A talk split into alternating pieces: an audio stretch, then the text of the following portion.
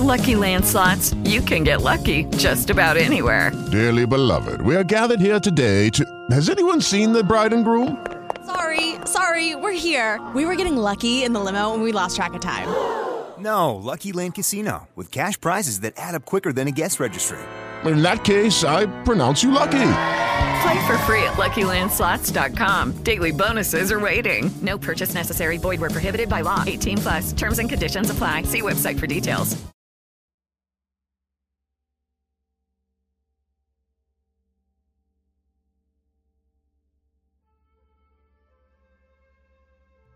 A ricordare di continuo, inesorabilmente, che gli spiriti maligni sono in agguato in ogni luogo è il ciclo notte-giorno. Gli uomini sono padroni del giorno, ma durante la notte il soprannaturale prende il sopravvento. Gli abitanti dei villaggi che le attività trattenevano lontano dall'abitato fin dopo il calare del sole vivevano nel terrore di essere rapiti da creature misteriose. Kushinokoku, l'ora del bue, è l'equivalente giapponese dell'ora delle streghe.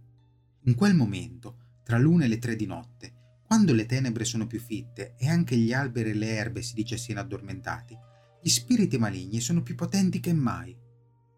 Coloro che per il lavoro non potevano trovarsi al sicuro nelle loro case, in quelle ore facilmente incorrevano in oscure minacce, potevano incappare in esseri del mondo altrove. Esiste solo un tempo della giornata più pericoloso di quello, il crepuscolo. Lì, nel punto in cui la luce e l'oscurità si dividono, anche la frontiera fra i due mondi diventa più esile che mai. Il crepuscolo è il momento in cui più facilmente gli yokai sconfinano nel nostro mondo e più facilmente gli umani passano nel loro regno. Il nostro mondo è ancora sveglio e attivo, ma il mondo soprannaturale comincia allora a ridestarsi. La superstizione raccomanda di ritornare al villaggio e stare a casa quando cade il sole, se si vuole evitare di incorrere in qualche demone. Per questo il crepuscolo in giapponese è detto Omagatoki, l'ora degli spiriti. Yokai delle abitazioni. Amikiri, tagliarete. Vive in città e villaggi, soprattutto villaggi di pescatori. La sua dieta è sconosciuta. Questi piccoli yokai somigliano in tutto e per tutto a crostacei. Potrebbero essere scambiati per gamberoni o aragoste. Hanno un corpo allungato, un guscio rosso segmentato, un becco da uccello e all'estremità delle zampe anteriori 2 tenaglie affilate. Volano nell'aria come pesci nell'acqua. Sono piuttosto timidi, difficilmente si presentano agli umani. Gli amikiri non interagiscono con gli umani se non in un caso particolare. Per qualche strana ragione amano tagliare le reti. Che si tratti di una rete da pesca, di una porta o una finestra scorrevole, di un kaia, che è la tradizionale zanzariera giapponese che fascia all'interno della stanza, l'amikiri è spinta a tagliarla, da cui il nome. Sebbene di per sé non sia così malefica, questa azione non è neppure del tutto innocua. Il pescatore che scopre le proprie reti e brandelli in qualche caso non ha più modo di guadagnarsi da vivere e si trova rovinato. La provenienza dell'amikiri è incerta. Ha una forte somiglianza, sia nel nome che nella forma, di un altro yokai antropode chiamato kamikiri, che taglia i capelli alle donne. Di fatto questo mostriciattolo, su cui non esistono molte storie, potrebbe essere semplicemente la resa figurata di un gioco di parole. Infatti il termine ami in giapponese significa rete, ma indica anche un tipo minuscolo di gamberetto. Un racconto proveniente dalla provincia di Dewa narra di un pescatore che un giorno trovò la sua rete così sbrindellata da non poterla più utilizzare. Sospettando che fosse opera di un amikiri, il giorno successivo fece attenzione a nascondere le reti in un punto della casa dove non potessero essere trovate da yokai vaganti. Tuttavia, durante la notte, l'amikiri si intrufolò nella sua camera mentre dormiva e tagliuzzò la zanzariera che proteggeva il suo letto.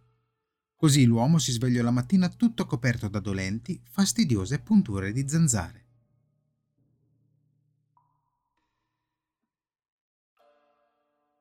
Yama Oroshi, vento di montagna, omofono di grattugia di montagna.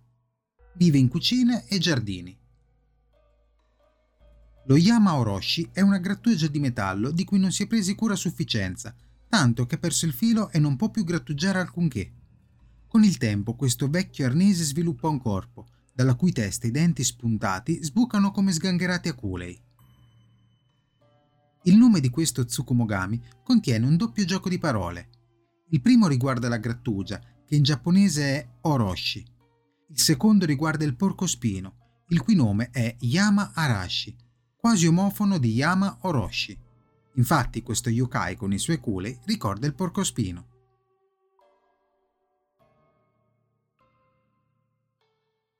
Hahakigami, spirito della ramazza. Si può chiamare Hukigami. Vive in strade, cortili e luoghi sudici. Questi yokai sono tsukumogami che prendono dimora dalle scope. Li si può vedere qualche volta nelle fredde e ventose mattine di fine autunno, mentre rincorrono furiosamente le foglie sollevate dalla brezza. Anticamente le scope, hahaki, non erano solo attrezzi per la pulizia della casa, ma anche strumenti sacri impiegati nelle cerimonie di purificazione. Venivano usate per smuovere l'aria di una stanza e purificarla, spazzando via tutti gli spiriti maligni e le energie negative che potevano ristagnarvi. Come ogni altro oggetto adoperato per molti anni, anche la ramazza che raggiunge una certa età diventa il ricettacolo ideale per uno spirito, cosa a cui è tanto più portata per la natura rituale delle sue origini. Gli hahakigami sono utilizzati anche come portafortuna per propiziare parti rapidi e senza intoppi. Poiché le ramazze servono a spazzar fuori le energie negative, questi yokai agiscono come una sorta di totem per spazzar fuori al meglio il bambino dal grembo della madre. Inoltre fungono da oggetto scaramantico per evitare che degli ospiti si intrattengano troppo a lungo. Chiunque si fermi in una casa più di quanto non gradiscano i suoi proprietari può ben essere spazzato fuori dal magico potere dello Hahakigami.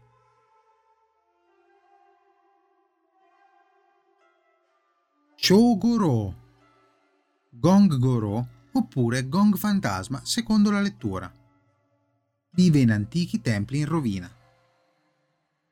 Lo Shōgorō è uno tsukumogami, ovvero uno spirito che dimora in un oggetto domestico. In questo caso ad animarsi è uno shōgo, il piccolo gong consistente in un piatto sospeso e suonato con un martelletto durante i riti buddisti. Si tratta di uno strumento di metallo che può durare moltissimi anni, ma nei templi è soggetto a uso frequente e talvolta, quando si rovina, comincia a emettere un suono sgradevole, per cui viene messo in disparte e dimenticato. Oppure può capitare che un gong sia testimone di qualche orribile crimine. In entrambi i casi si viene a creare la condizione ideale per la nascita di uno yokai. Come la maggior parte degli tsukumogami, lo shōgorō non è pericoloso, al massimo può far prendere un bello spavento. Si aggira di notte come una specie di tartaruga metallica, cozzando in giro e facendo risuonare tutte le note nell'oscurità, il che è sufficiente a infliggere notti insonni, ma non molto altro. Il nome shōgorō nasce da un gioco di parole, ovvero la combinazione di shōgo, gong, e gorō, nome proprio maschile. Tuttavia può essere interpretato anche con la contrazione di shōgo e Guriō. Questi ultimi sono gli spettri degli aristocratici dell'antichità. Di grado superiore agli yurei, rivestono un ruolo importante in molte storie giapponesi di fantasmi. La leggenda narra che all'inizio del XVIII secolo viveva a Osaka una facoltosa famiglia di mercanti. Per molte generazioni gli Yodoba avevano avuto in mano una grossa fetta del commercio del riso, facendo soldi a palate. Il capofamiglia di quinta generazione, Yodoya Tatsugorō, era così ricco che conduceva una vita così opulenta da attirare l'attenzione dei funzionari regionali del Bakufu, il governo shogunale, che agivano come una sorta di polizia militare. Il Bakufu, dunque, decise che la famiglia Yodoya aveva accumulato troppa ricchezza. Si trattava semplicemente di mercanti e appariva sconveniente che i membri di una classe bassa deponessero così tanta fortuna. Il loro potere economico sopravanzava la loro posizione sociale. Così il governo spogliò Yodoya Tatsugorō di tutto ciò che possedeva: il riso, l'attività, la casa, fino all'ultima proprietà. Gli Yodoya finirono in rovina e Tatsugorō si ritrovò povero in canna. Perse anche ciò che gli stava più a cuore di tutto, il suo Kogane no Niwatori, il galletto d'oro, oggetto di indescrivibile bellezza e inestimabile valore. La perdita di quest'ultimo bene addolorò Tatsugorō a un punto da ucciderlo, ma date le disgraziate circostanze della morte, il suo spirito non riuscì a passare nell'aldilà. Normalmente, quando questo succede, lo spirito del defunto va ad abitare quello che fu in vita l'oggetto del suo desiderio, che si tratti di una persona, di un luogo, o come in questo caso, di una cosa. Lo spirito di Tatsugorō intendeva prendere la dimora nel prezioso Kogane no Niwatori. Ma in giapponese sia gong che oro si leggono kanè e il fantasma dovette far confusione, perché invece che nel galletto si infilò in un gong lì vicino, e quello inesorabilmente divenne uno tsukumogami.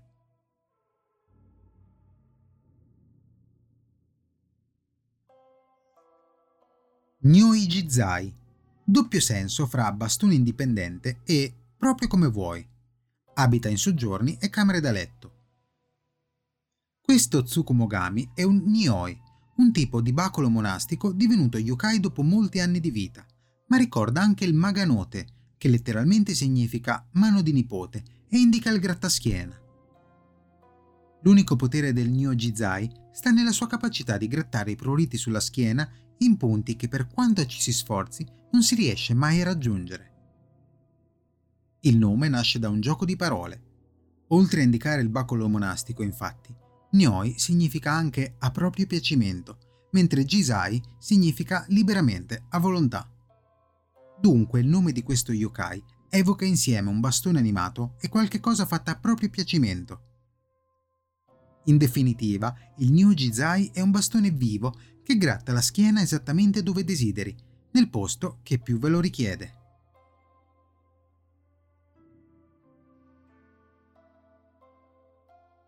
Eritate Goromo, veste dal collo rialzato. Vive nei templi.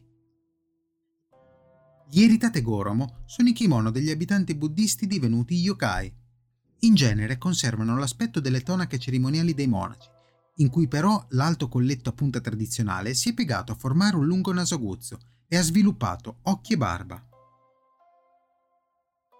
Il più famoso Eritate Goromo è quello nato dal kimono di Sojo Bo, il re dei Tengu, che abita il monte Kurama a nord di Kyoto. Saggio, potente, terrifico, questo spirito dalle capacità sovrumane concentra in sé le forze di 1000 Tengu. Padroneggia come nessun altro l'arte della spada e si dice che diversi leggendari eroi giapponesi, tra cui Minamoto no Yoshitsune, si siano formati alla sua scuola. Tuttavia, nonostante sia una asceta Yamabushi e un grande maestro, Sojo Bo, come ogni Tengu, ha un lato maligno. Pare infatti che divori i bambini che si avventurano da soli sui monti. Sojo Bo, prima di diventare un Tengu, è stato un umano e precisamente un priore altamente rispettato e venerato. Forse perciò si inorgoglì e credette erroneamente di aver raggiunto il Satori, l'illuminazione. Dopo la morte, invece di diventare un Buddha come credeva, si trasformò in un demoniaco Tengu. Continuò comunque anche sotto quella forma a vivere come un monaco, eseguendo ogni giorno i suoi esercizi spirituali e vestendo sontuosi paramenti del priore. La sua tonaca dall'alto colletto, non si sa per l'insopportabile arroganza del proprietario o perché indossata da un magico Tengu, divenne dimora di uno spirito, trasformandosi in questo yokai.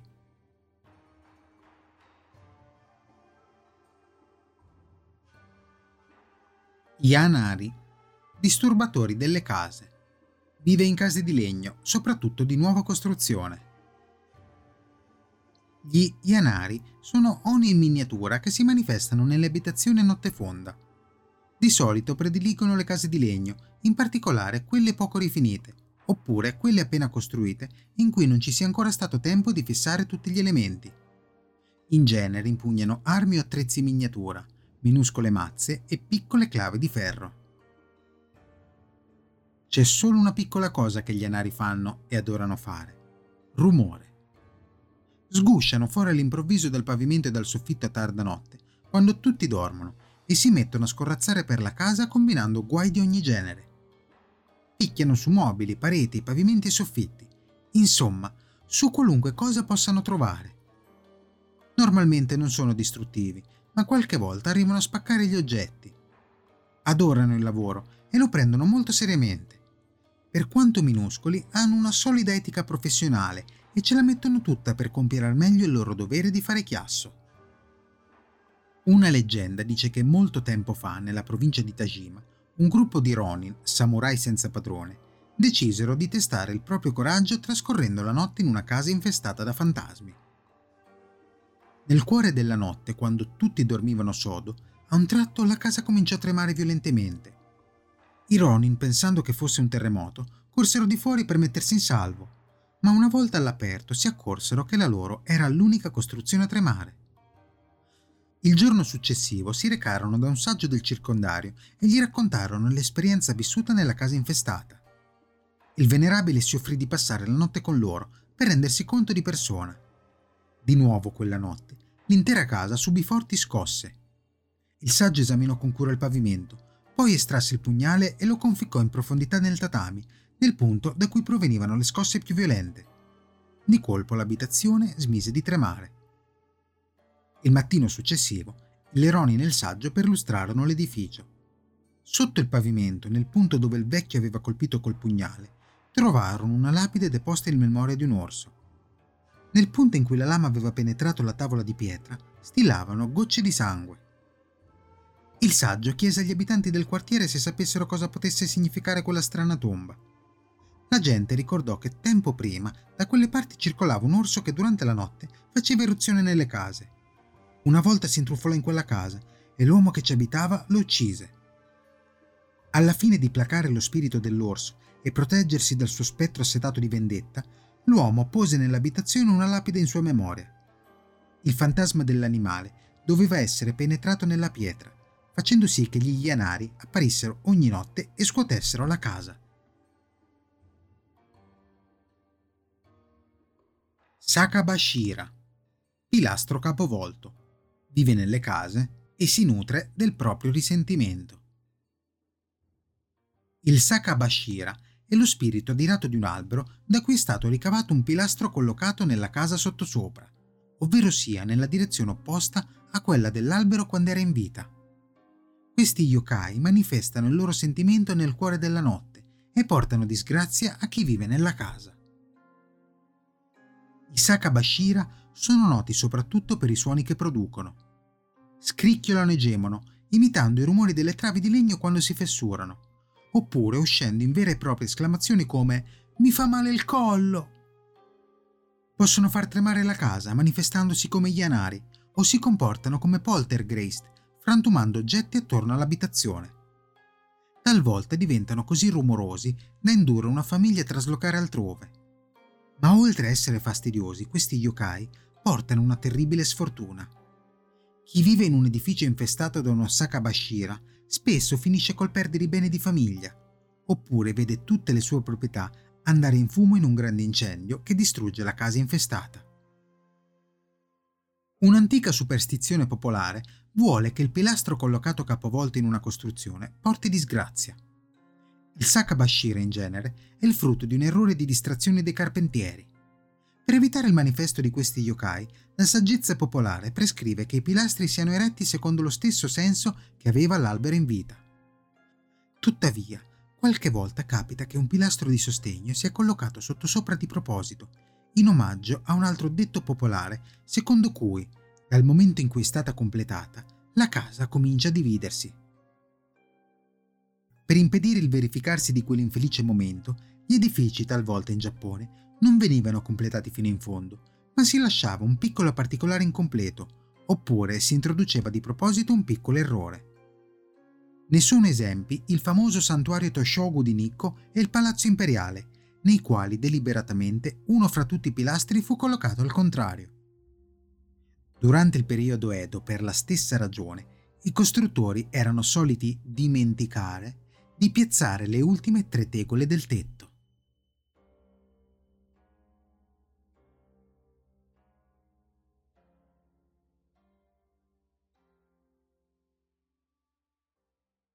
With Lucky Land Slots, you can get lucky just about anywhere. Dearly beloved, we are gathered here today to... Has anyone seen the bride and groom? Sorry, we're here. We were getting lucky in the limo and we lost track of time.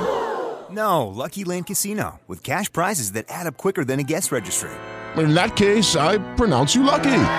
Play for free at LuckyLandSlots.com. Daily bonuses are waiting. No purchase necessary. Void where prohibited by law. 18+. Terms and conditions apply. See website for details.